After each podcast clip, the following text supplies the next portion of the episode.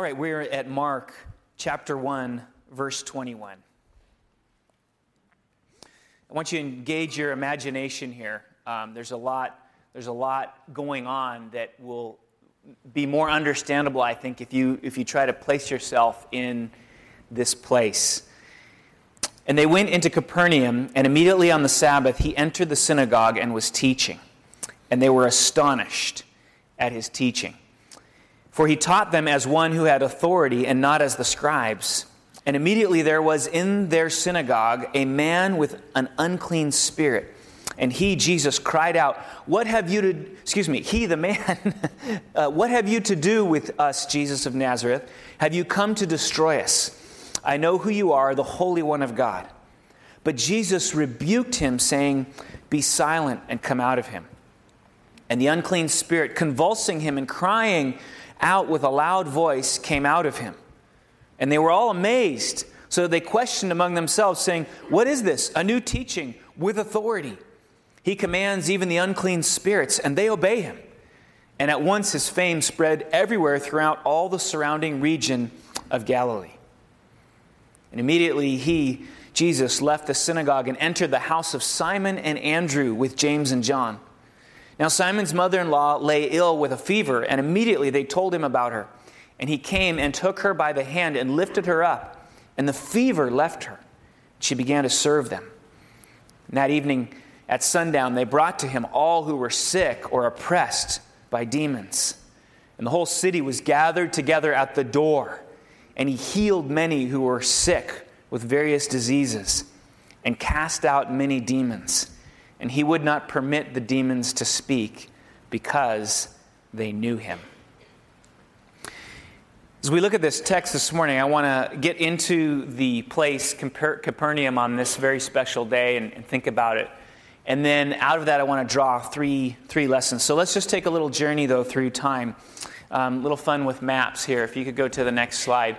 Um, the Sea of Galilee is in the northern part of Israel, and that little red dot is where Capernaum is, was. And uh, if you go to the next slide, we'll zoom in a little bit. Here's, here's kind of what that area looks like so you have an image in your mind. And then if you go to the next one, there is actually quite a lot of archaeological um, remnant there. And so we know what this little town, Capernaum, would have looked like. This is a fishing village. And we know where the synagogue was, and that's the larger building with the red dot on it. And still to this day, there, there, there was another synagogue built on top of the one that was there, but underneath it, we can see what was actually there. So we know that this was the, for, the layout of that particular synagogue. And then the other dot that's closer to the sea, um, we're pretty certain that that's where Peter's house was.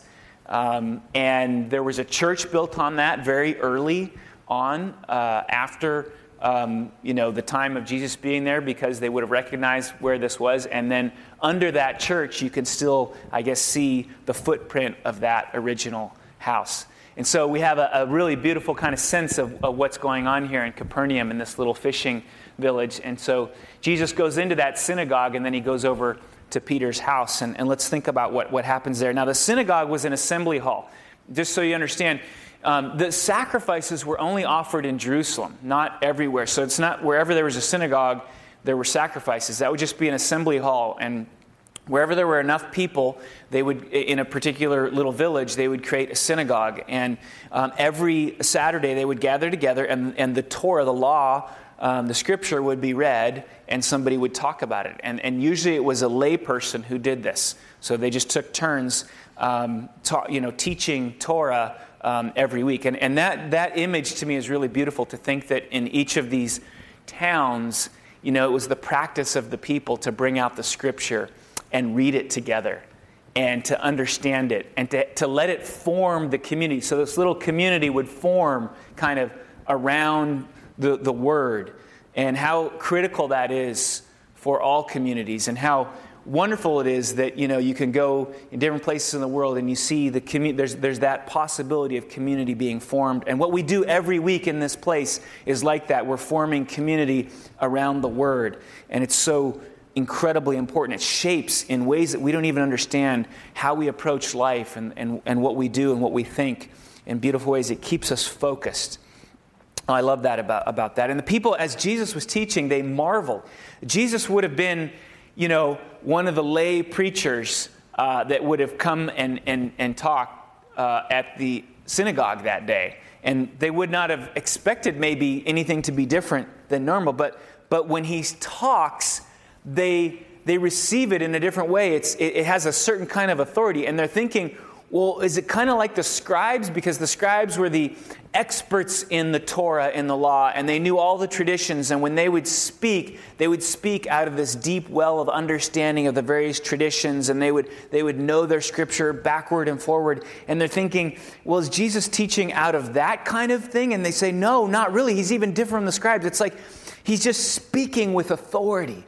And there must have been a kind of a clarity to it and, and, and sort of a, a directness because, as we've learned so far in Mark, Jesus has the blessing of God as the Son of God. And so he's speaking out of this unique authority to them, and they're receiving it. And it's like nothing that they've ever experienced before. And that authority, uh, which is of himself, becomes important for what happens next in the synagogue. There's, there's a man with an unclean spirit. So imagine Jesus is teaching, and then somewhere in this process, there's a man with an unclean spirit. In the synagogue, I find this to be really interesting.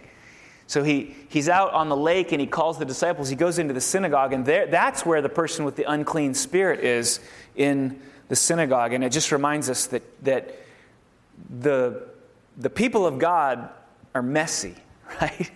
When we gather together, um, we're, we're, we're, we're a mess oftentimes. And we're not, it's not the gathering of the perfect people, it's the gathering of the people who have need of God. That's what, that's what we are.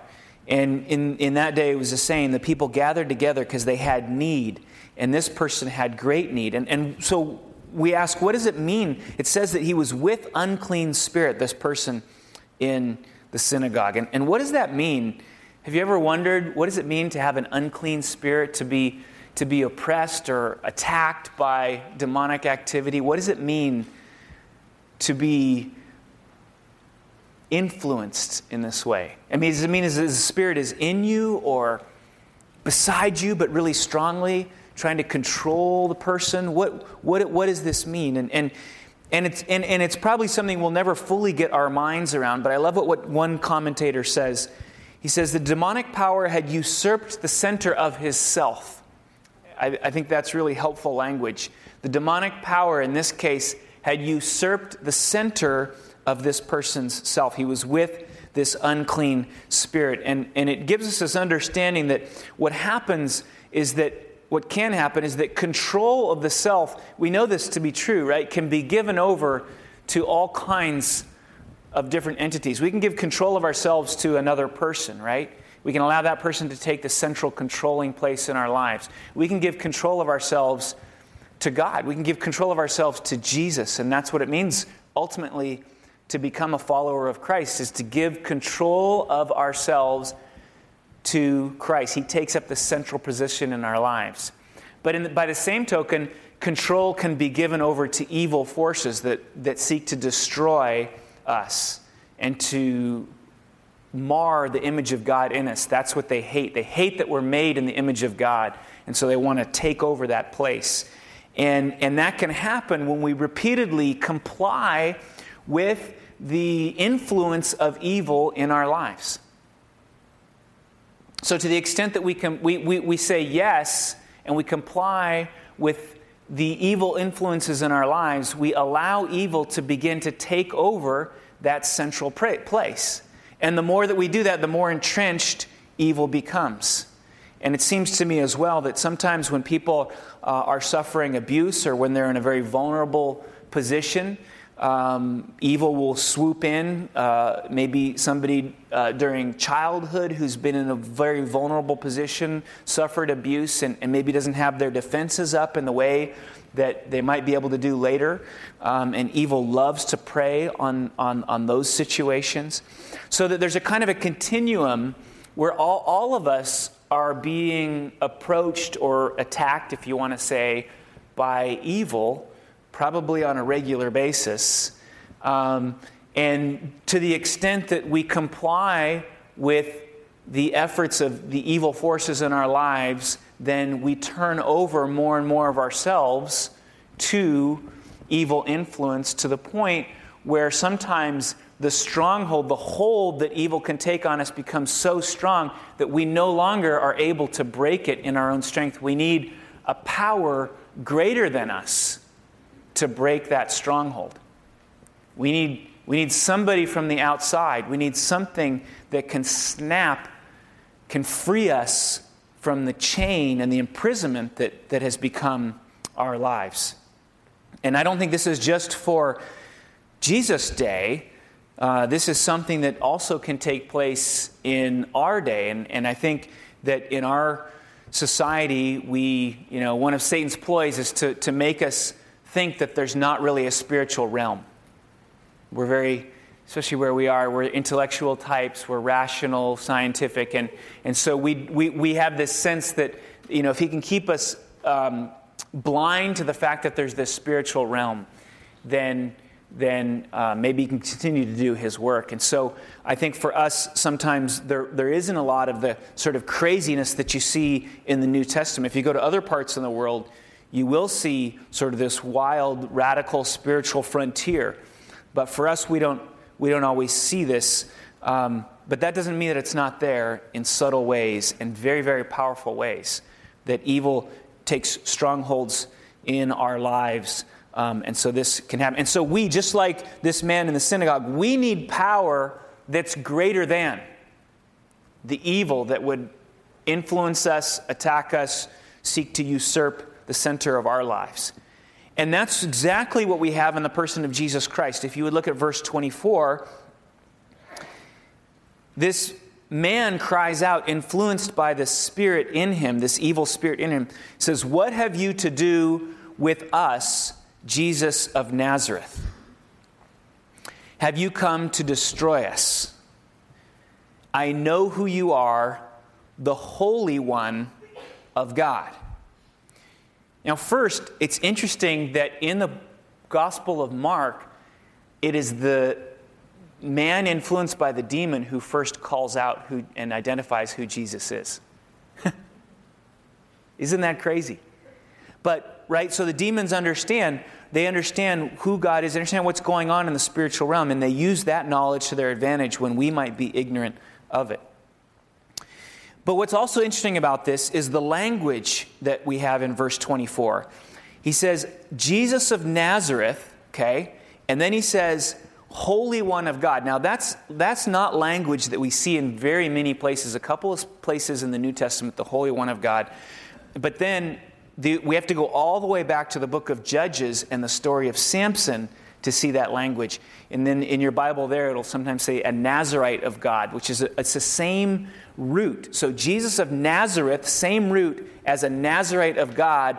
So it, it seems that Mark is making a connection here, or at least calling out the connection that the demon's already making between who Jesus is and Samson. Now, you remember the story of Samson. Samson goes in to the house of the Philistines, and they have him chained up, and he's standing between the pillars, and his massive strength, he pushes against the pillars, and he brings down the house.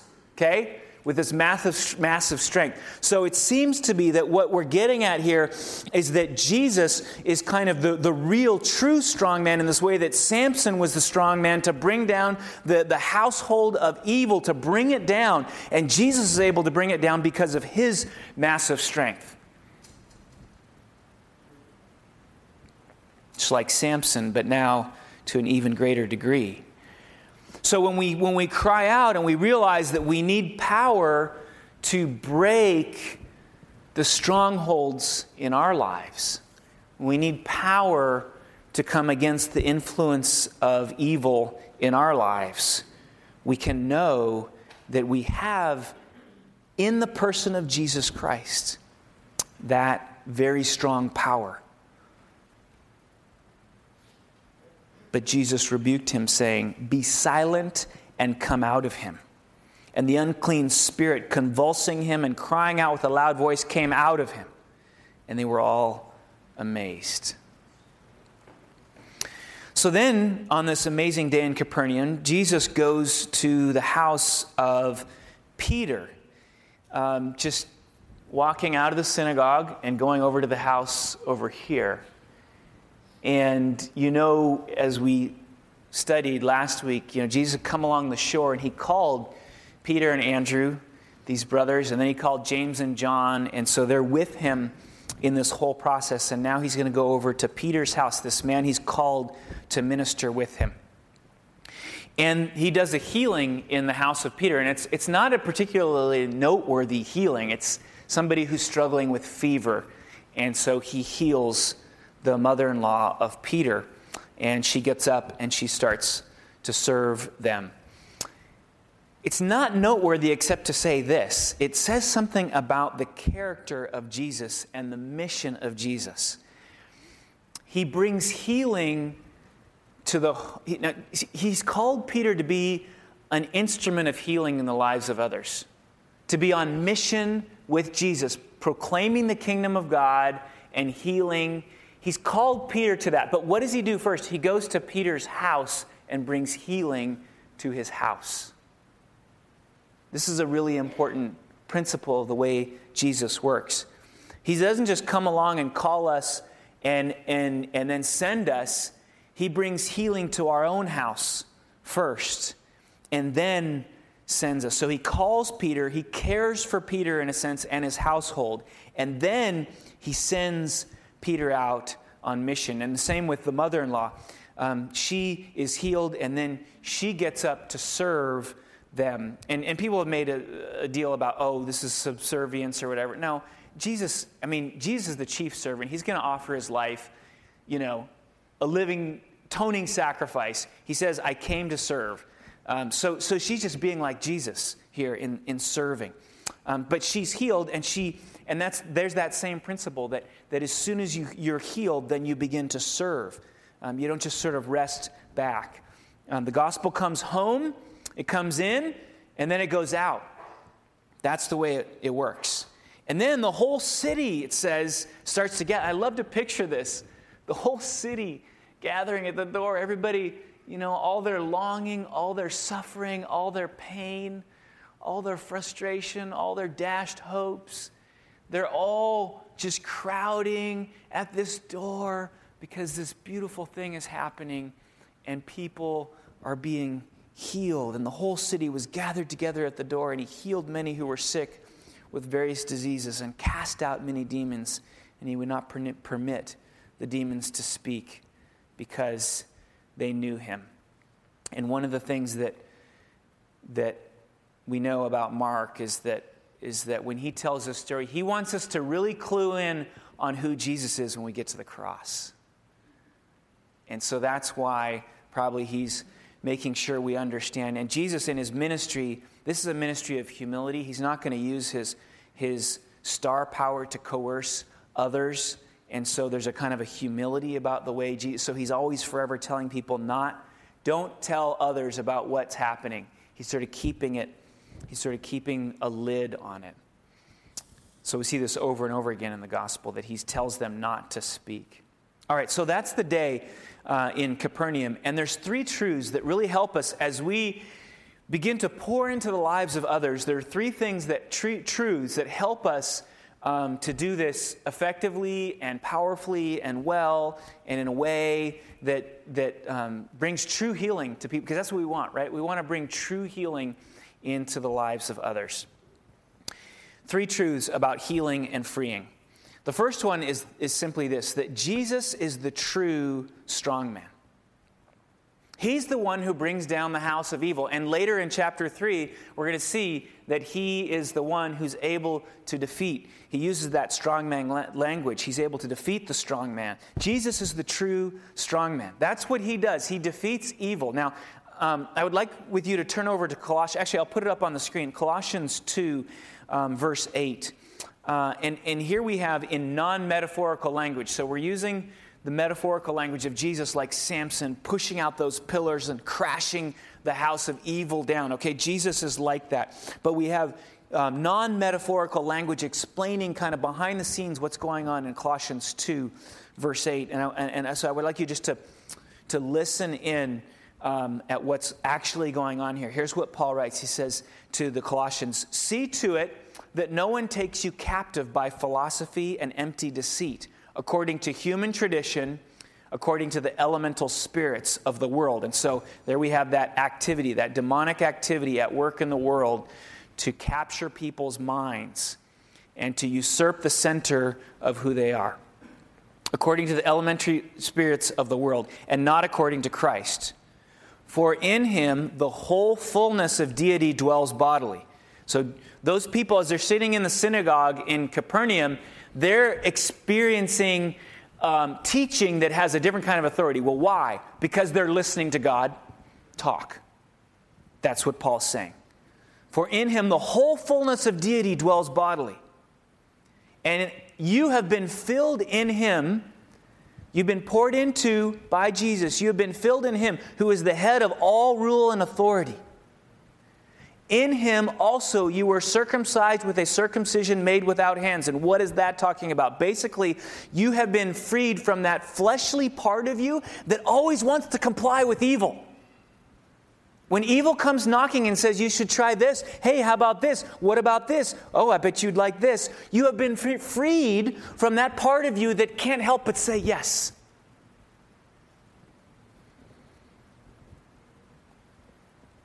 By the circumcision of Christ. Having been buried with him in baptism, in which you were also raised with him through faith in the powerful working of God, who raised him from the dead. That's the thing that's different about the Samson story, right? So Samson crushes the building and it all comes down and, and he dies. And Jesus kind of does that same thing, but then he rises again, demonstrating the power at work in him and for us. And you who were dead in your trespasses and the uncircumcision of your flesh, God made alive together with him having forgiven us all our trespasses by canceling the record of debt that stood against us with its legal demands. That's how Satan keeps us pinned down by throwing the law at us and saying, You have not complied, you are not worthy. And Jesus took care of all that on the cross so that we could be freed this he set aside, nailing it to the cross. All those accusations of Satan, all those, all, every time evil tries to nail you down, Jesus already took those accusations, put them on the cross, and paid for it.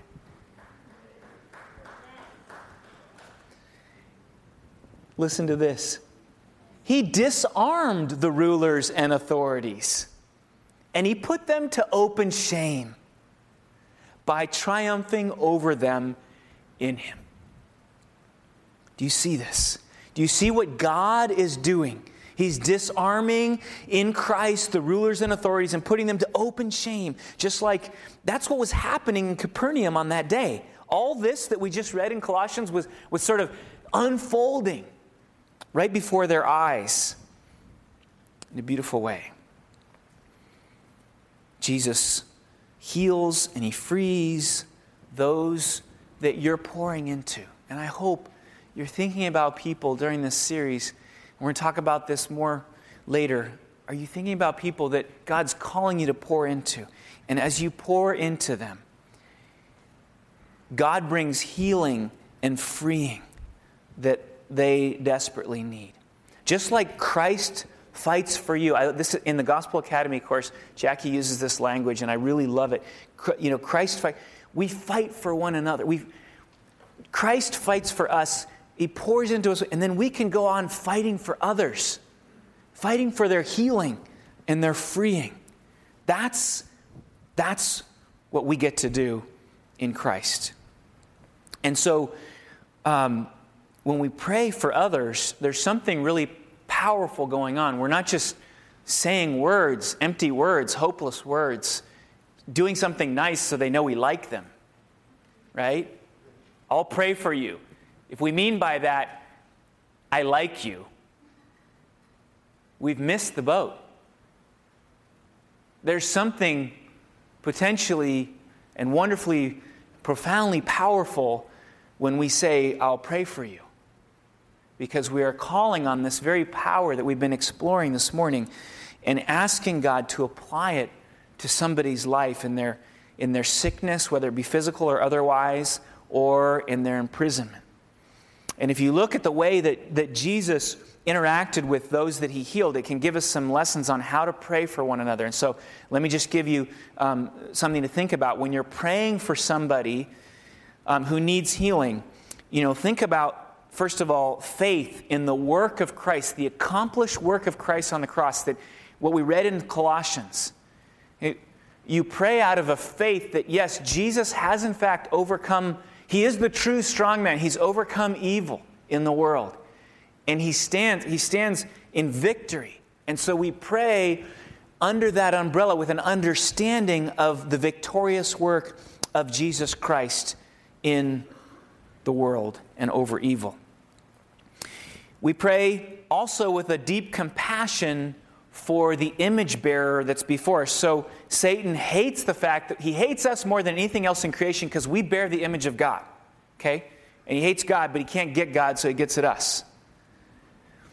So we pray with an appreciation and a compassion and a love for the image bearer. God, Jesus isn't just beating Satan and we're not just pawns in this chess game and he's moving around. No, he's actually on a mission to recapture us from enemy territory because he loves us, because he has compassion for us. And so we pray out of a sense of deep respect and love and appreciation of the image of God in each person, and out of that, compassion.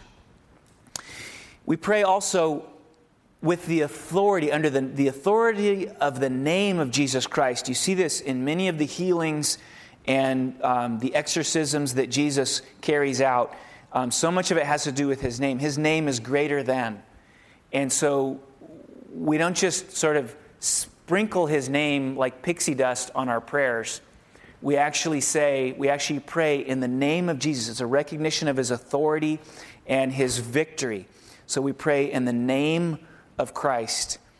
Uh, and, and, and then we pray understanding that authority that is given to Christ. He is God Himself. So if you want to remember these, you could just say um, that you have to pray with faith uh, for the image bearer and then in the name of Christ and with the authority of Christ. So if you wanted to write that down, there's an F, an I, an N, and an A. Faith, image bearer, name, and authority. When you call through and you look at how Jesus prayed, you see those elements present. So when we're praying for people, we're praying within that framework faith, image bearers, the name of Christ, and the authority of Christ.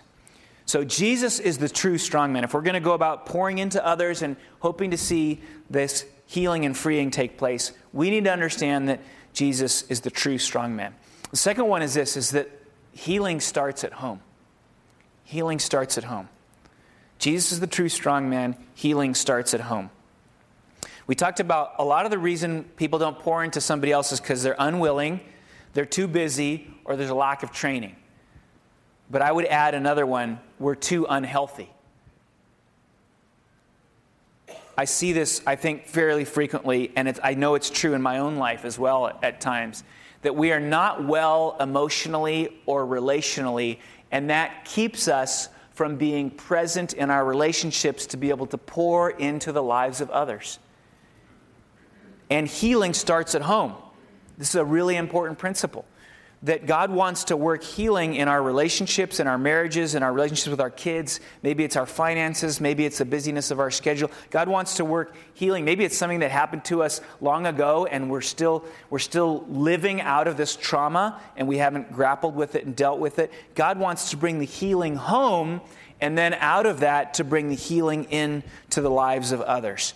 And so I want to encourage us this morning. If part of the reason you feel like you can't pour into the lives of others is because you yourself are so desperately broken and hurting and suffering, then you need to seek healing starting today. God loves you and wants to see you grow, to mature in Christ, to have some of these broken things addressed and dealt with so that you can know Him most importantly, but then he wants to work through that to bring blessing to the lives of others. And we're going to have a time of prayer at the end of our service this morning, uh, the end of our sermon. And if you go to the next slide, I would like you just to be thinking about this is a, uh, something that I use oftentimes when I'm thinking about how to apply scriptures. This comes from um, um, uh, Kenneth Boa. And um, it, it, it, just sort of is uh, this, this picture of an integrated life with Christ at the center. And so when you think about your life, where are the broken parts? What, where is there need for healing? And, you know, it talks about your relationship with God and then, you know, your relationship with the Word, your image of God. Is your image of God broken? And do you need healing there? Your prayer life. And then over here is your relationship with the body, meaning the body of Christ, the other believers in your life. Your, your family life, is there brokenness in there? Is there brokenness in, you know, your friendships within the community of faith, your church life? Um, have you been traumatized or hurt in a church setting? And you, you know, so there's brokenness there. Um, your ministry life, maybe you stepped out to, to, to minister to others and, and something happened, and so you've been sort of, you've been gun shy. Um, down at the bottom here, we have relationship with yourself. You know, we've talked a lot about this in the book of Ephesians. Your image of who you are and having Christ define who you are, allowing Christ. Some of us, our brokenness is associated with our image of self. And then over here, our relationship with the world. Maybe we have work issues or financial issues or you know issues systems of the world that, that these things get in the way and they keep us from um, being uh, as available to God as we would like to be to pour into. And we're going to have a time of prayer. So I would like you just to think about is, is the Holy Spirit, the church is gathered and the Holy Spirit's present, is the Holy Spirit tapping you to say, look, you just you need to begin a healing journey in this particular area. Which area is it? We're going to pray. We're going to spend some time um, praying in just a few minutes. And then the third point so healing starts at home. Where do you need to be? Where do you need to engage God for healing? And then thirdly, healed people serve. Healed people serve. Again, the mother in law steps up to serve. Peter is called into service. Christ serves. And serving means pouring into others. I think it's tempting for us to think that we can serve God in merely doing tasks. But at the end of the day, it's, it's never ultimately about tasks, it's always about people. And everything that we do ultimately has to result in somebody being poured into. And, and that can happen even if you set up a chair on Sunday morning, that's for a person. Okay? That's what that chair is for. You're pouring into that person by putting that chair there and, and giving them a place where they can worship and hear the scripture unpacked for them. All that we're doing, all this service is about pouring into. And there's a tension here, right? We, we, we can't wait until we're perfect to pour into the people, other people's lives. If we wait until we're perfect, we'll never do it in this life before Christ returns. So we've got to step out in our brokenness. Henry Nouwen wrote this book, The Wounded Healer. Right? It's a beautiful concept that we're always wounded healers. Okay? You know, I'm sure the mother in law, when she was cured from that fever, she probably had other problems. But she served. Peter, you know, his mother in law gets taken care of. He had other problems. In fact, we know he did because we watched his life unfold, right? Um, and yet, he so, so there's a tension there. We serve out of our brokenness while at the same time we pursue healing. But healed people serve, it's what we do. We can't sit back and just try to receive. In fact, you can't just receive healing and not. Sometimes your healing is wrapped up in your serving. Healed people serve. All right, and then at the end of this thing, this beautiful picture of this day, verse 32, that evening at sundown. Oh, I wish I could have be eh, at that in Capernaum at sundown. Can you imagine that day? That evening at sundown, they brought to him all who were sick or oppressed by demons. And the whole city was gathered together, together at the door. Just imagine those people, all image bearers broken, and now suddenly with hope. And he healed many who were sick with various diseases and cast out many demons. And he would not permit the demons to speak because they knew him. And I just want to ask you this morning is Jesus still doing this? Is Jesus still doing this? Is Jesus still doing this? Is Jesus still doing this? Okay? If we believe that, if we believe that he's still doing that, then, then let's, let's seek it. And one of the things that's beautiful about this is that they came as a community. They came as a community to Peter's house where Jesus was. And they all brought their own unique problems and struggles, but they came as a community.